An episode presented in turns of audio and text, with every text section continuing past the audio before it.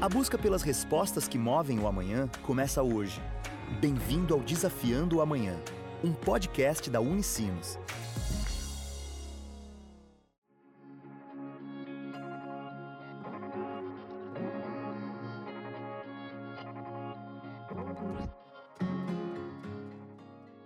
Olá! Começa agora mais uma edição do Desafiando o Amanhã, o podcast da Unicinos. No episódio de hoje, conversamos com a professora de Design e Moda da Unicinos, Karine Freire, e com a egressa Liz Unikolski, para entender um pouco mais sobre a COS, Costura Consciente. A COS é um negócio social formado por mulheres, que trabalham por um ecossistema de moda mais ético, colaborativo e sustentável. A iniciativa foi a única finalista brasileira na competição Social Business Creation de 2021 a SBC é um programa de aceleração de negócios sociais, parceria entre a IUNOS e a REC Montreal.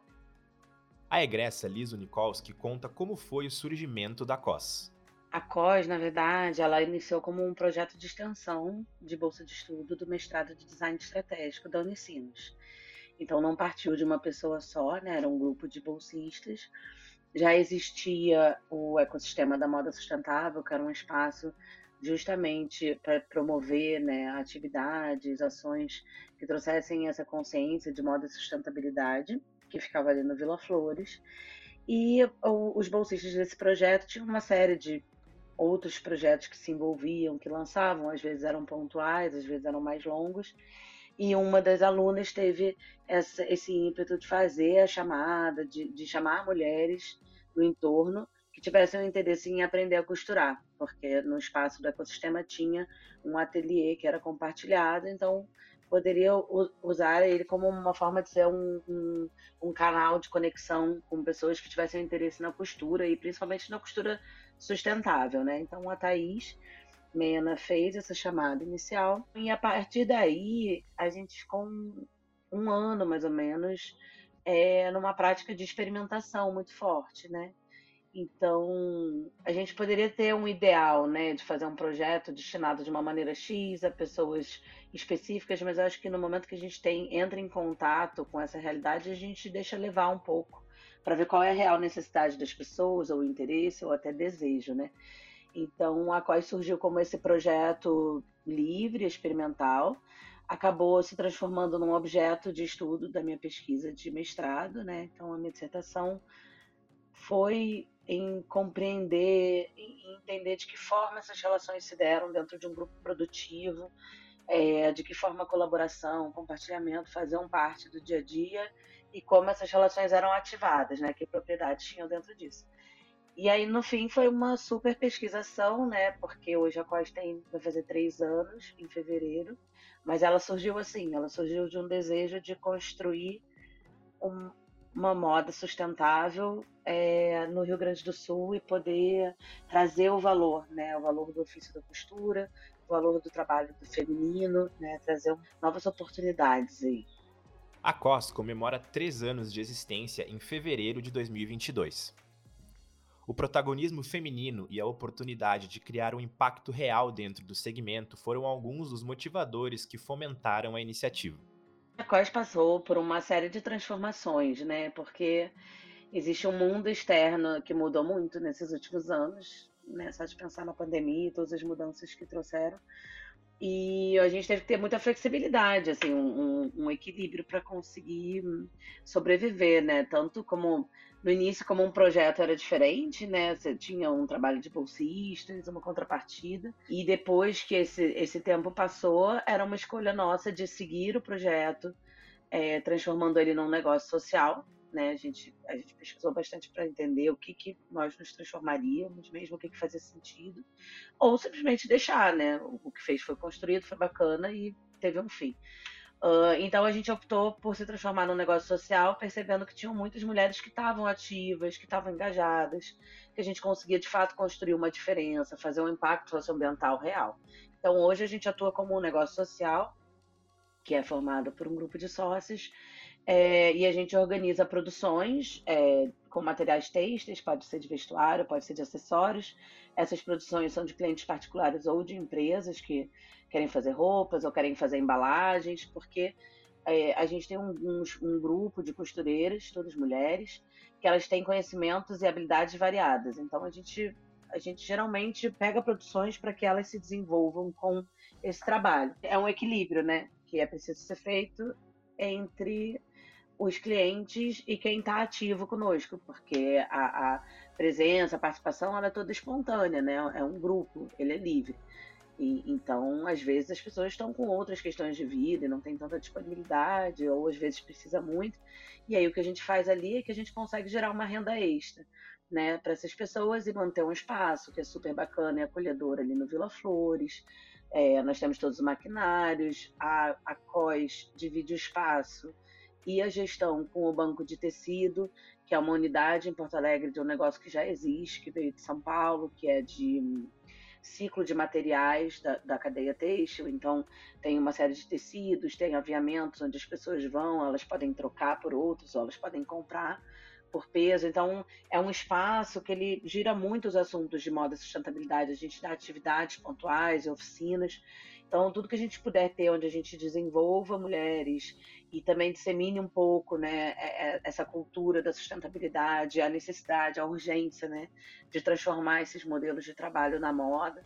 A gente, a gente trabalha muito em prol disso, né? É, eu acho que se não tiver esse impacto envolvido, não faz tanto sentido a nossa existência. Reconhecida mundialmente, a competição do SBC contou com quatro rodadas e a final. Neste ano, 2021, participaram 265 projetos de universidades de todo o mundo. A experiência, eu acho que ela foi uma construção longa, né? Porque a gente se inscreveu, era 28 de fevereiro, Karine? Sim, foi em fevereiro, 28 de fevereiro, antes de entregar a tua dissertação. A gente se inscreveu em fevereiro e o processo durou até outubro, né? Ele, ele terminou, 1 de outubro a gente tinha feito todos os, os rounds, né, que eles chamam. Então, Primeiro, eu acho que foi uma satisfação muito grande, porque a gente já conhecia o trabalho do Yunus, né, que é uma referência do Social Business Creation. Então, existiu uma admiração muito grande. E a entrada, esse cadastro que a gente fez, foi pensando muito na, em como isso poderia nos ajudar como um negócio social, né? A partir do, do princípio que a gente tinha já se intitulado como negócio social, a gente percebeu que tinha uma competição barra curso, né, onde a gente aprenderia é, mais sobre o que a gente é ou sobre o que a gente quer se transformar, haveria outros negócios sociais também. Então, é, tinha um desejo muito grande da participação por si só, né? Só que durante o processo a gente também percebeu que a participação era bem intensa. Então, os rounds, a entrega é bem grande.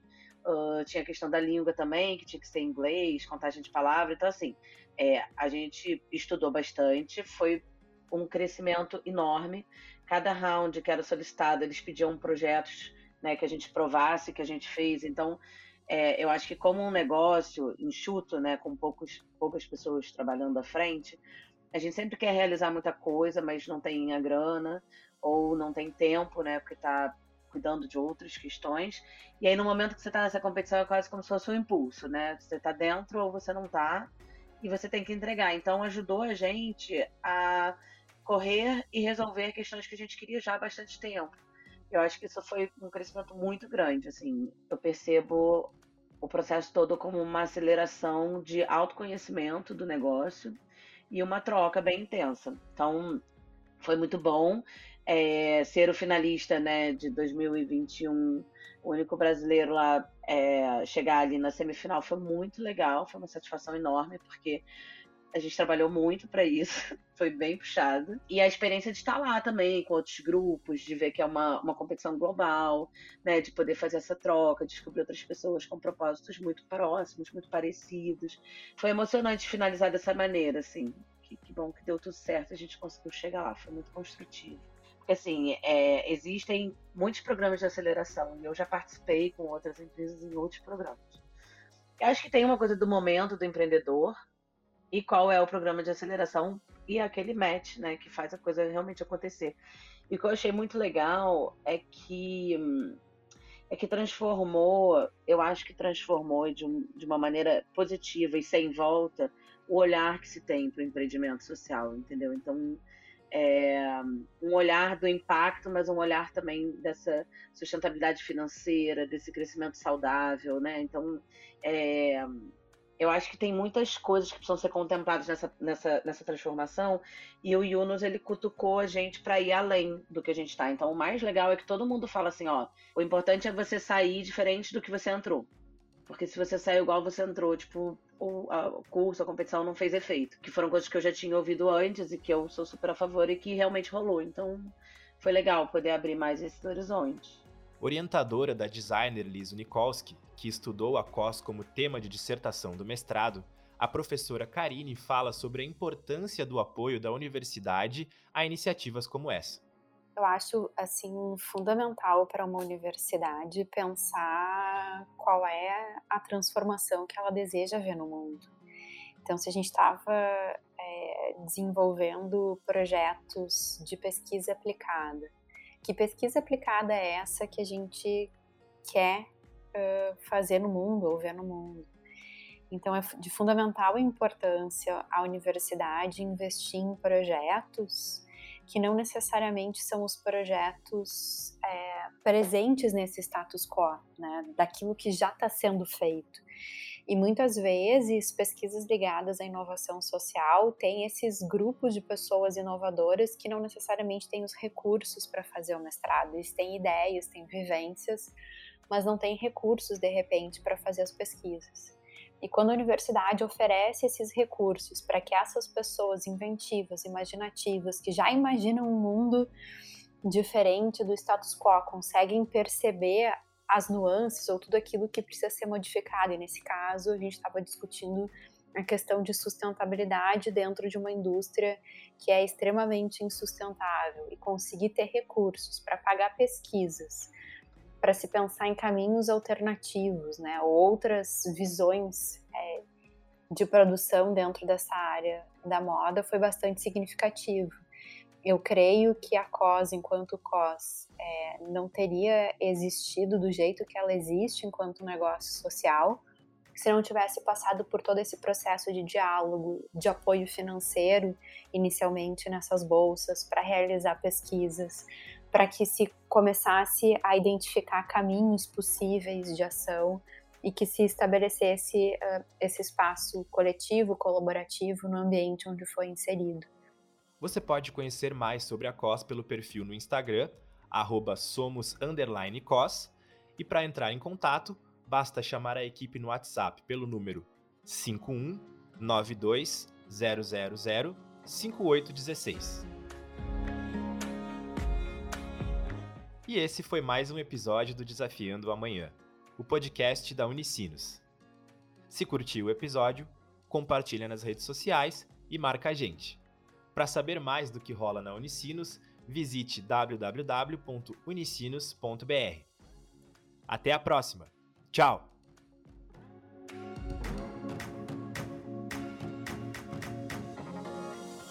Você acabou de ouvir Desafiando o Amanhã, um podcast da Unicinos. Sempre um novo episódio com conhecimento que busca respostas para o amanhã.